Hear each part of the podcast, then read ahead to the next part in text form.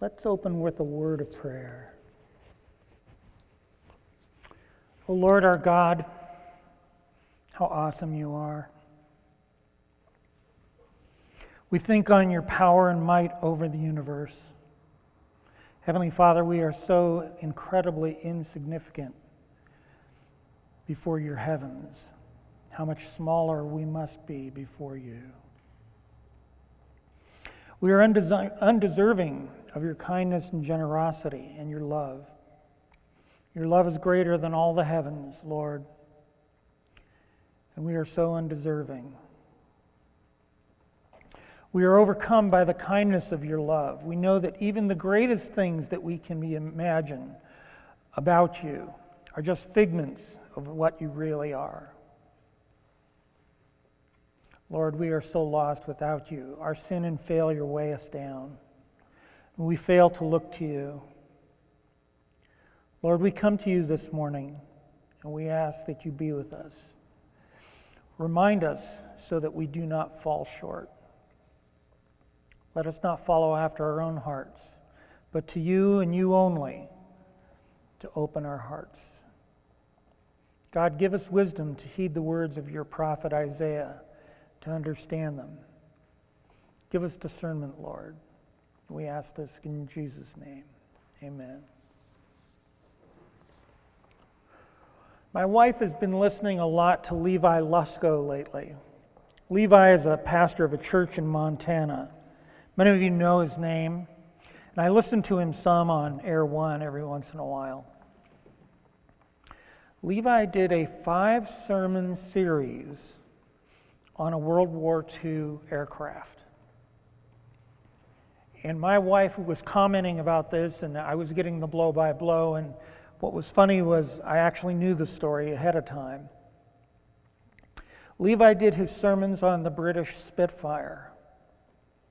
There's a Netflix special on the Spitfire, and it's definitely worth watching. They're going to pull it at the end of the month. So if you're going to, going to watch it, you should go do that. I'm going to warn you, it's long. It's an hour and a half long. It's not a one hour special. And it wasn't done for BBC, it was done by some independent, independent group. The amazing thing was, in the last, they'd been working on this special probably for four or five years because they interviewed about eight of the pilots that had flown this aircraft during the Battle of Britain in 1940. Today, of the eight pilots that they interviewed, only one of them is still alive. So it's, it's really an incredible special.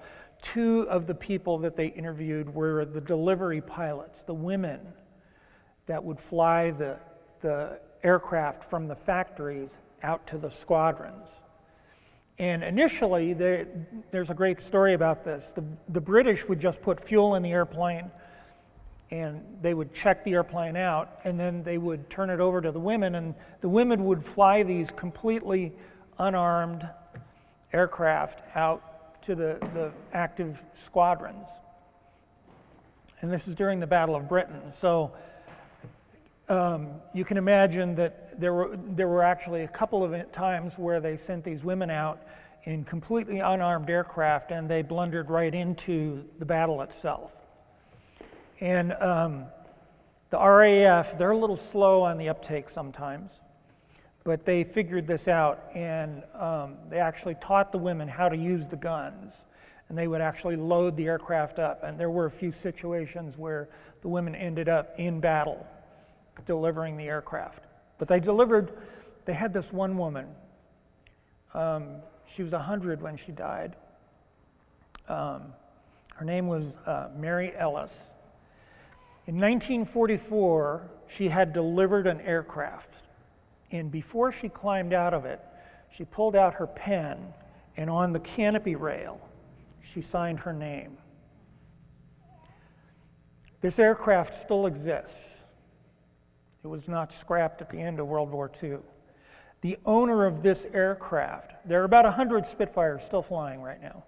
The owner of this aircraft flew into the airfield, and she had come out that day just to visit him. And they had arranged this meeting. And she came out, and he gave her a Sharpie, and she signed her name again. She's 100 now. And she signed her name again over right next to her signature from 1944. She does this in the, in the special. It, this is an incredible, incredible special about this, this aircraft. In the summer of 1940, the British only had 1,103 fighter pilots. The Germans had about 1,500 at that time to fight the Battle of Britain. And it was the Germans' intention to achieve air superiority over England so that the Germans could then load up the German army into boats, cross the English Channel, and take over the United Kingdom. But they had to achieve air superiority first. There could not be any aircraft to oppose the boats coming across.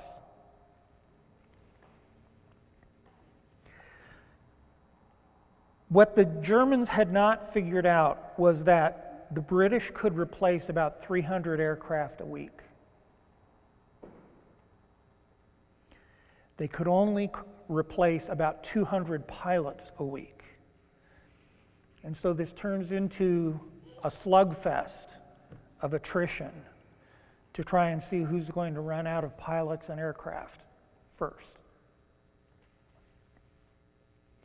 The one thing that the British had going for them, by the way, the entire Battle of Britain took place between 10 July and 31 October of 1940. That's 16 weeks. The entire thing happened in 16 weeks. The amazing thing is when they're interviewing these people who are, all of them are in their late 90s or early 100s in age, and they're, they're still sharp. They can remember this stuff. And they're talking about how they had no idea what the bigger picture was. They didn't understand, they didn't know. They were just these 20, 21, 22 year old kids that were being thrown into this, and they had no idea that they were going to end up changing the rest, changing history for the whole world. During most of the Battle of Britain, there were only about 300 to 400 Spitfire aircraft available. The Spitfire was the only fighter that could fight on equal footing with the German Messerschmitt 109, the frontline German fighter. The British also had another fighter aircraft called the Hawker Hurricane, which was not as fast and not as agile as the Spitfire or the Messerschmitt. But the British wisely meted out just enough aircraft to blunt the, the flow of the bombers and the protective fighters from the German Air Force. One particular engagement in early October of 1940, there were over a thousand aircraft in the air at one time over the east side of London during this battle.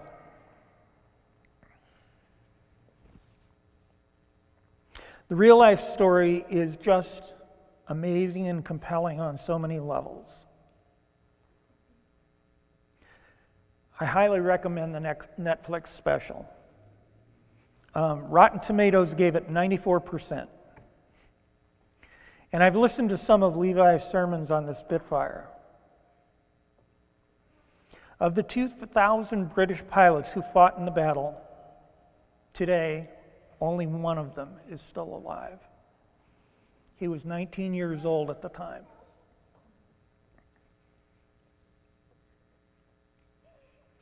And these were the ones, by the way, that were standing in the gap between freedom and evil. And the subtitle on the Netflix special says, The Plane That Saved the World. I look at these old people, and they're 30, 40 years older than I am.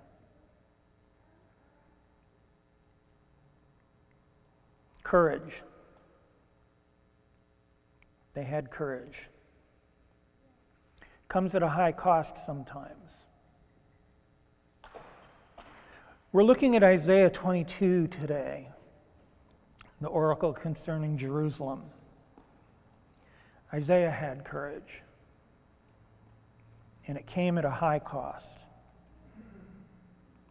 Isaiah's oracle of Jerusalem is tragic and saddening for Isaiah.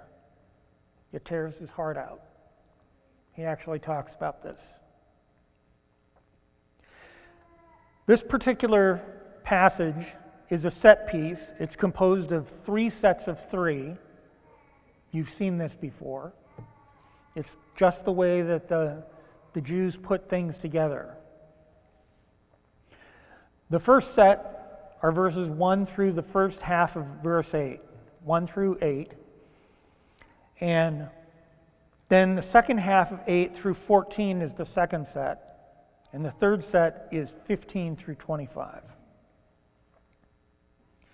In the first set, Isaiah tells of how distraught he is over this particular vision. And Isaiah can see the coming destruction of Jerusalem.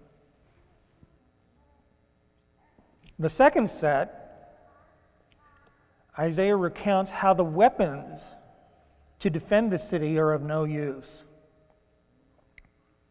Judah has neglected the defenses of Jerusalem, and the city is breached. The people are celebrating ahead of this with a fatalism that neglects God's commands.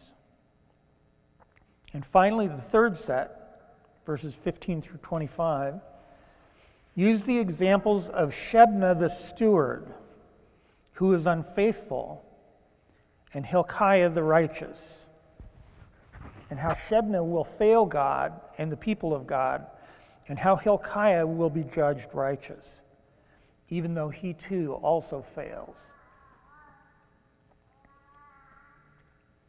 So let's open to chapter 22 in Isaiah and verses 1 and 2. An oracle concerning Jerusalem.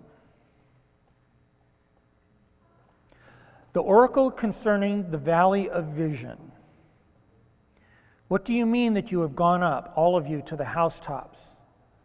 You who are full of shoutings, tumultuous city, exultant town. Your slain are not slain with the sword or dead in battle. Here in the beginning of section 1, Isaiah refers to Jerusalem as the valley of vision.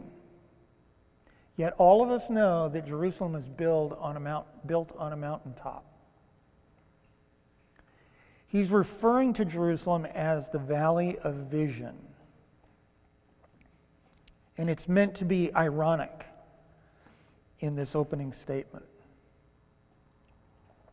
It was a common practice for people at that time to climb up on the rooftops and shout encouragement on hearing the victory uh, in a battle. This is the way news would travel at the time. Entire families would go up on the rooftops to hear what was the news that had come in. We used to have this funny practice where I worked. I was in one of these cube farms, you know, modern office decor. And someone would have some sort of a problem, and they'd be griping about it or frustrated or talking about this. And someone would have an idea about how to solve that. And so they would jump up on their desk and start yelling across the office at the person who was working on the problem. And they would stand on their desk, and pretty soon all of us are all standing on the desk having a conversation about how to solve this problem.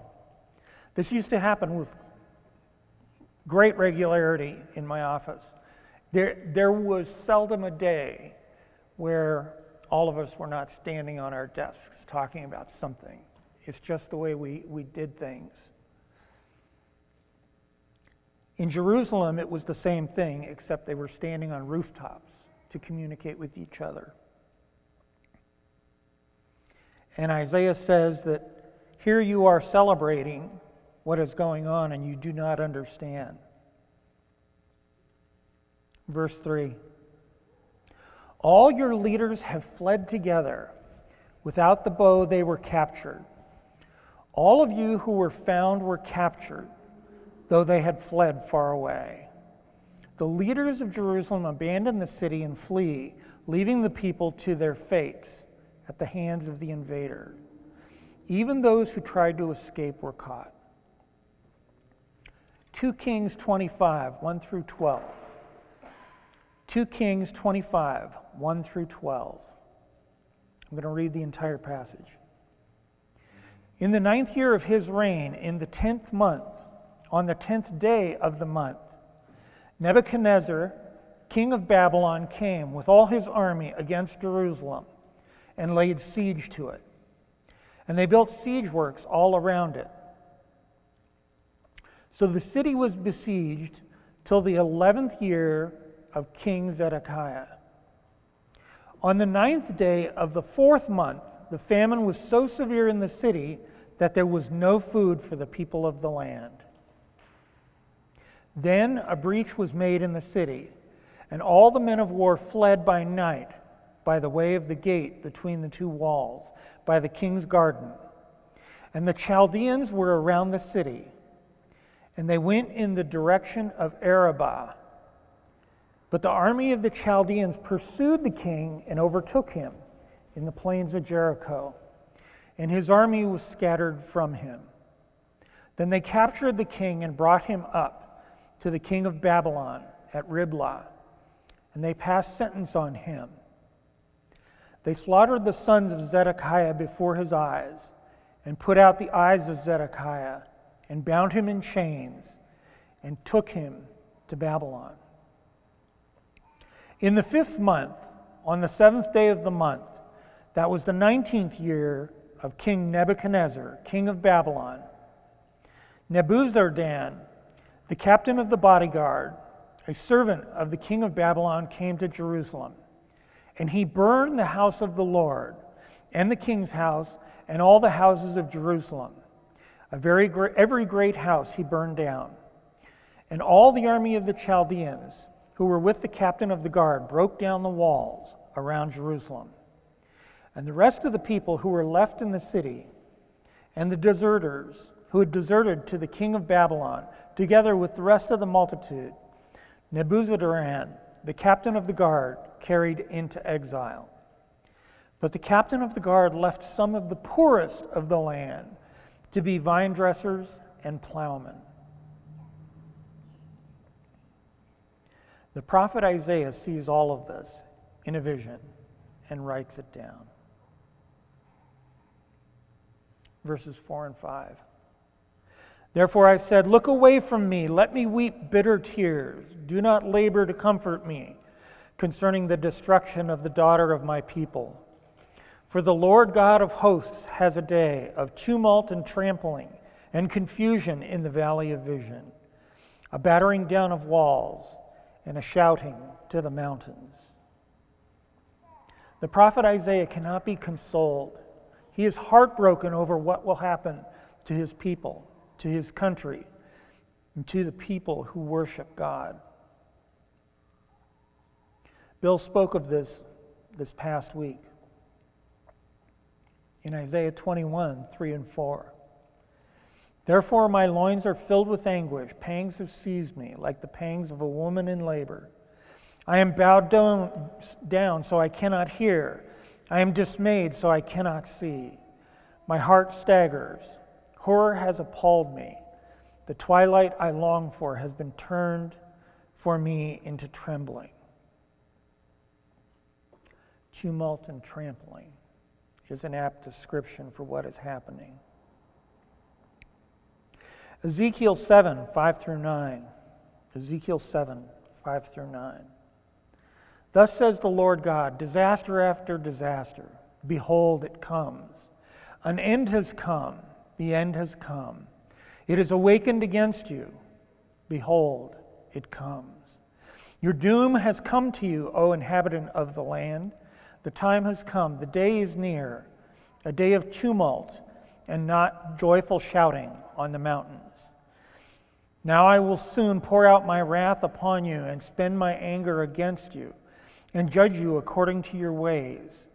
and I will punish you for all your abominations. And my eye will not spare, nor will I have pity. I will punish you according to your ways, while your abominations are in your midst. Then you will know that I am the Lord who strikes. Amos 3 9 through 15. Amos 3 9 through 15. Proclaim to the strongholds in Ashdod and to the strongholds in the land of Egypt, and say, Assemble yourselves on the mountains of Samaria, and see the great tumults within her, and the oppressed in her midst. They do not know how to do right, declares the Lord. Those who store up violence and robbery in their strongholds. Therefore, thus says the Lord God An adversary shall surround the land and bring down your defenses from you, and your strongholds shall be plundered. Thus says the Lord As the shepherd rescues from the mouth of the lion two legs or a piece of an ear, so shall the people of Israel who dwell in Samaria be rescued, with the corner of a couch and part of a bed. Hear and testify against the house of Jacob, declares the Lord God, the God of hosts, that on the day I punish Israel for his transgressions, I will punish the altars of Bethel and the horns of the altar shall be cut off and fall to the ground. I will strike the winter house along with the summer house, and the houses of ivory shall perish, and the great houses shall come to an end, declares the Lord.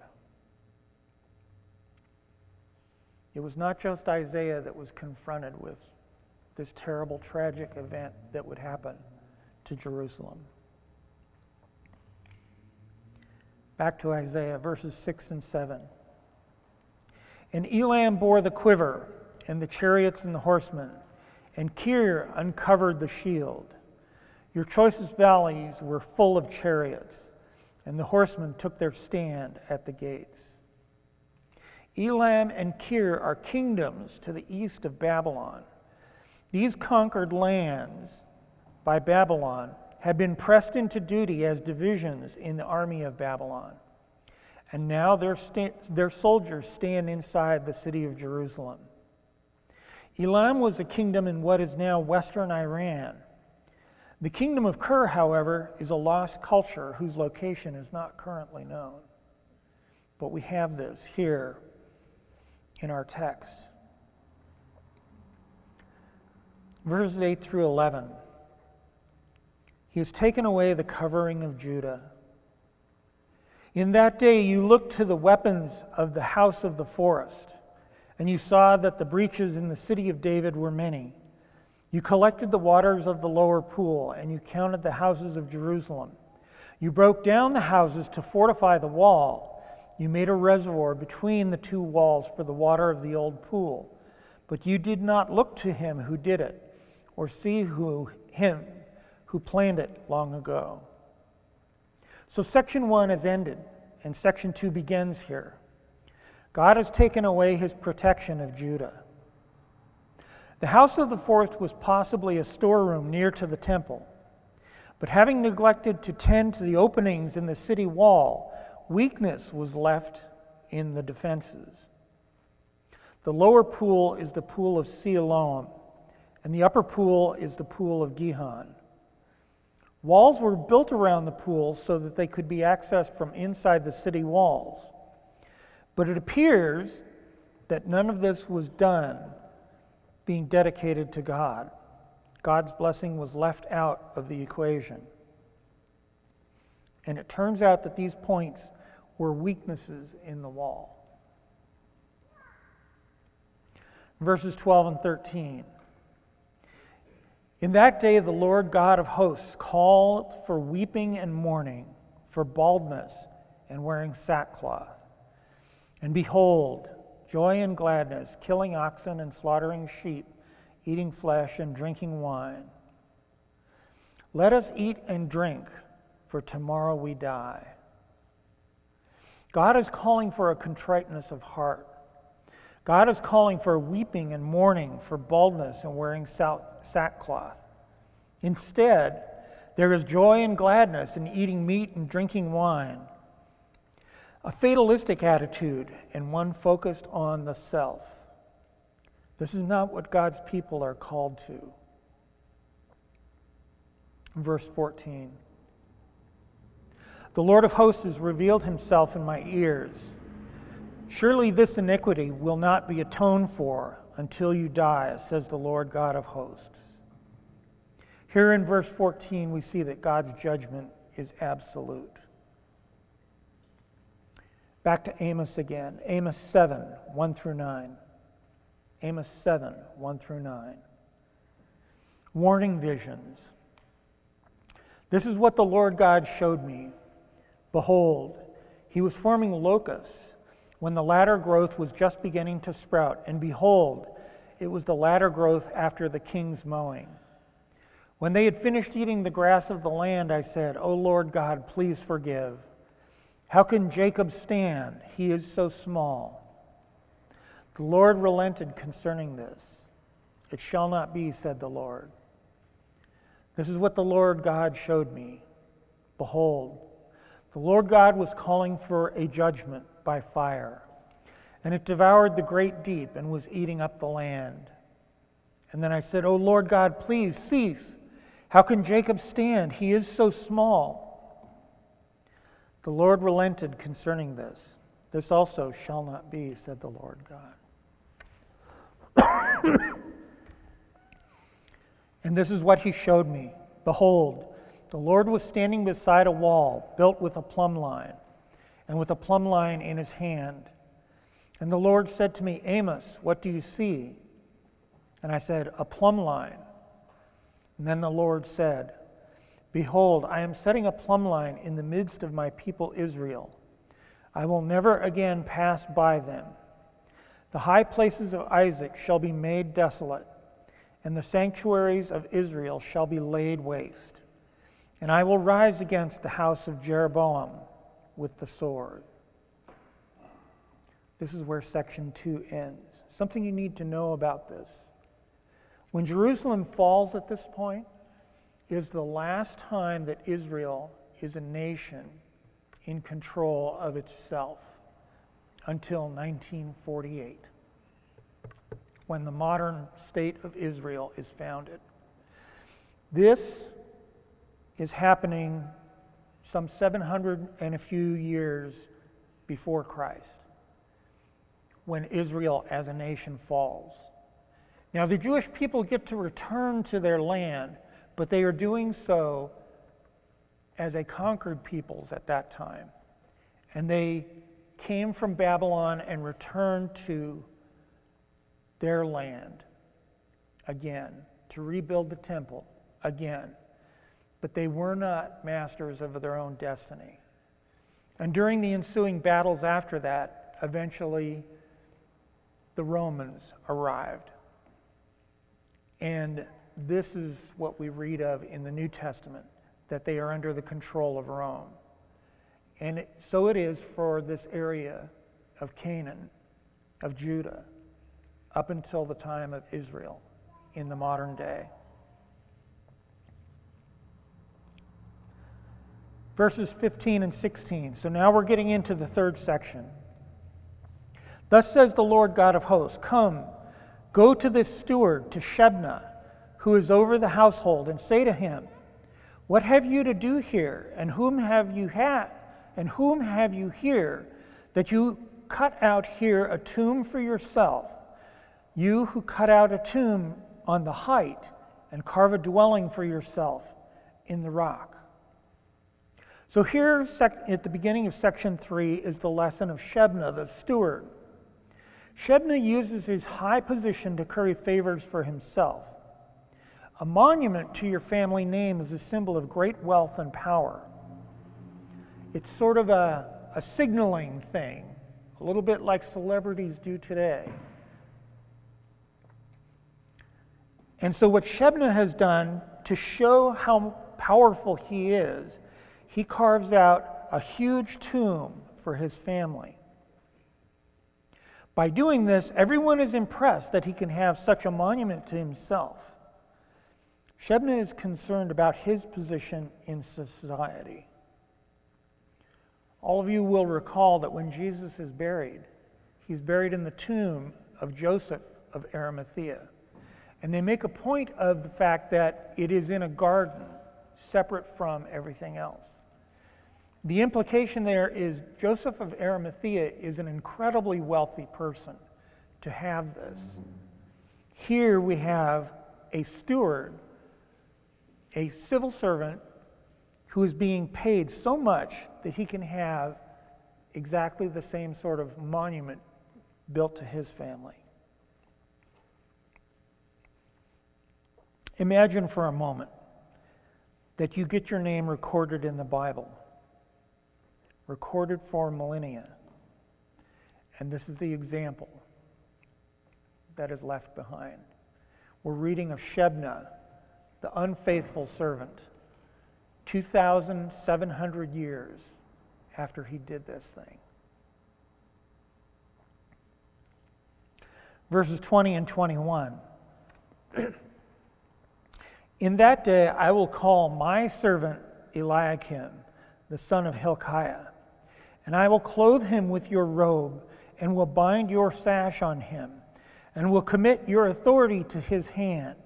And he shall be a father to the inhabitants of Jerusalem and to the house of Judah. So at the other end of the scale here, we have Eliakim.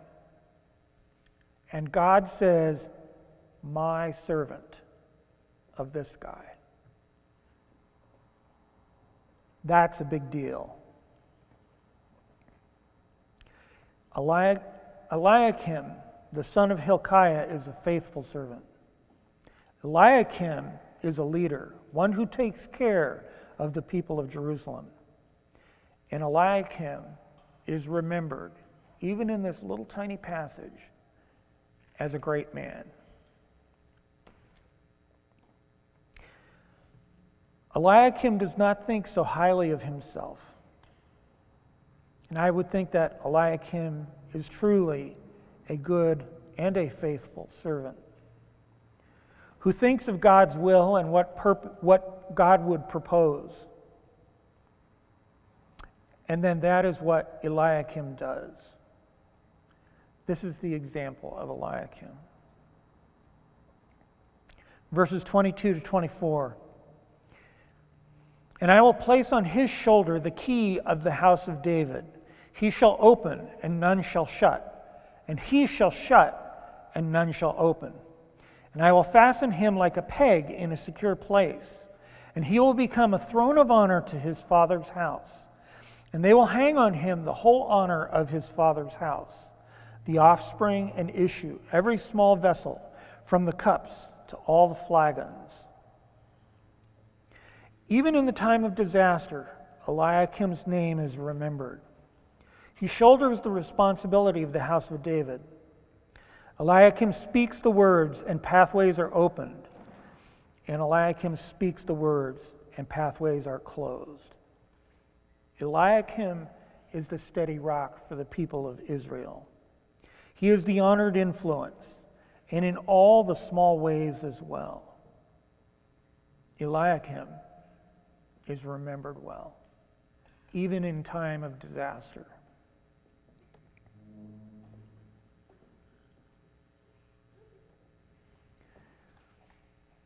Verse 25. We go back to Shebna. In that day declares the Lord of hosts, the peg that was fastened in a secure place will give way, and it will be cut down and fall, and the load that was on it will be cut off for the Lord has spoken. The pronouncement against Shebna and his heritage stands. In that day, and we know what God purposes on that day.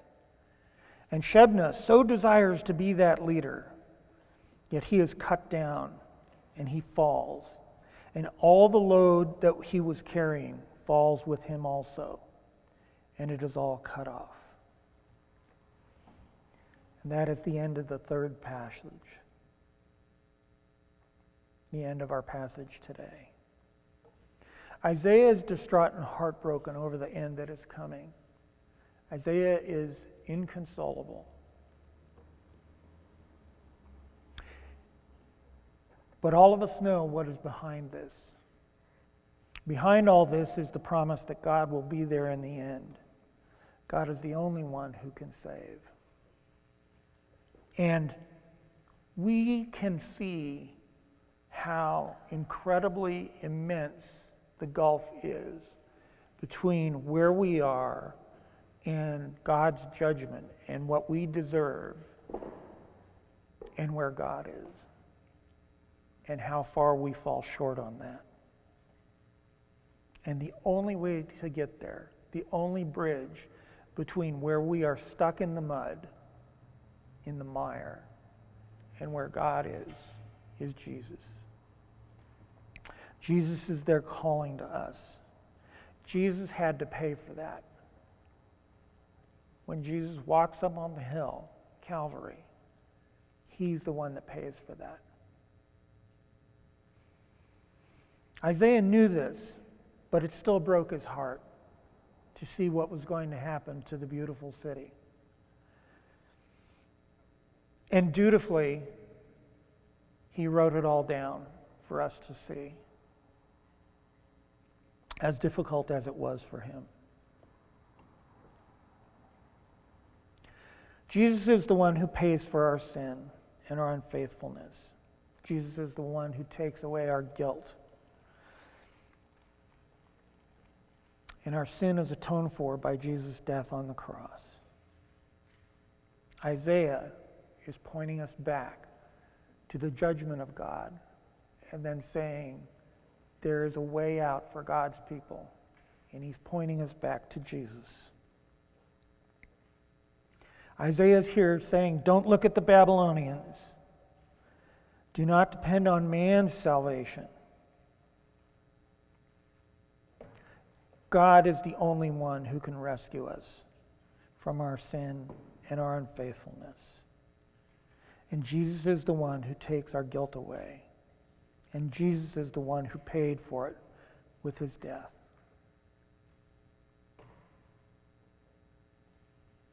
God loves us all. And I look at the chaos in the world today, how this message sounds so much like the world we live in now. I don't know how many of you saw this, but yesterday morning, about 9 o'clock Eastern Time, so it was about 6 a.m. for us, the United States passed 50% of the people had at least one vaccine in- injection. The United States passed halfway yesterday morning, about 9, uh, 9 o'clock Eastern Time. At the same time, there's a country out there, little tiny island nation you probably never heard of but they were able to inoculate 93% of their population in three days. Some people.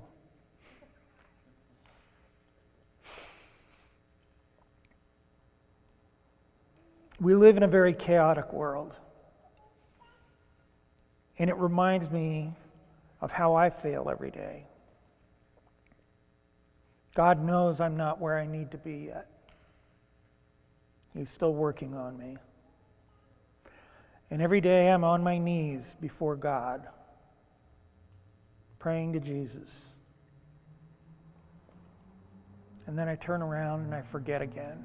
And I rely on the world and I rely on myself. I need God's power of forgiveness. And the good news is, God still chooses us, He covers us with His hand. God's greatness will be there for all to see on the day of the Lord. And we will all be witness to his greatness and his splendor on that day. Let's pray. Almighty God, how incredibly great you are, and how incredibly small we are. Lord, you have kept your promise to us. In these words spoken by Isaiah, you've hidden these words all these years and handed them down for us to have. Down through these ages, just so that we could have them here today. Heavenly Father, we have been unfaithful. We keep trying to save ourselves. We look to the Babylonians. We look to Egypt. We look to the world. You want us to hear you in Isaiah's words. You continue to hold us in the palm of your hand, and you lovingly guide us and care for us. Heavenly Father, open our eyes. Hide your word in our hearts. Hide these words of Isaiah in our hearts.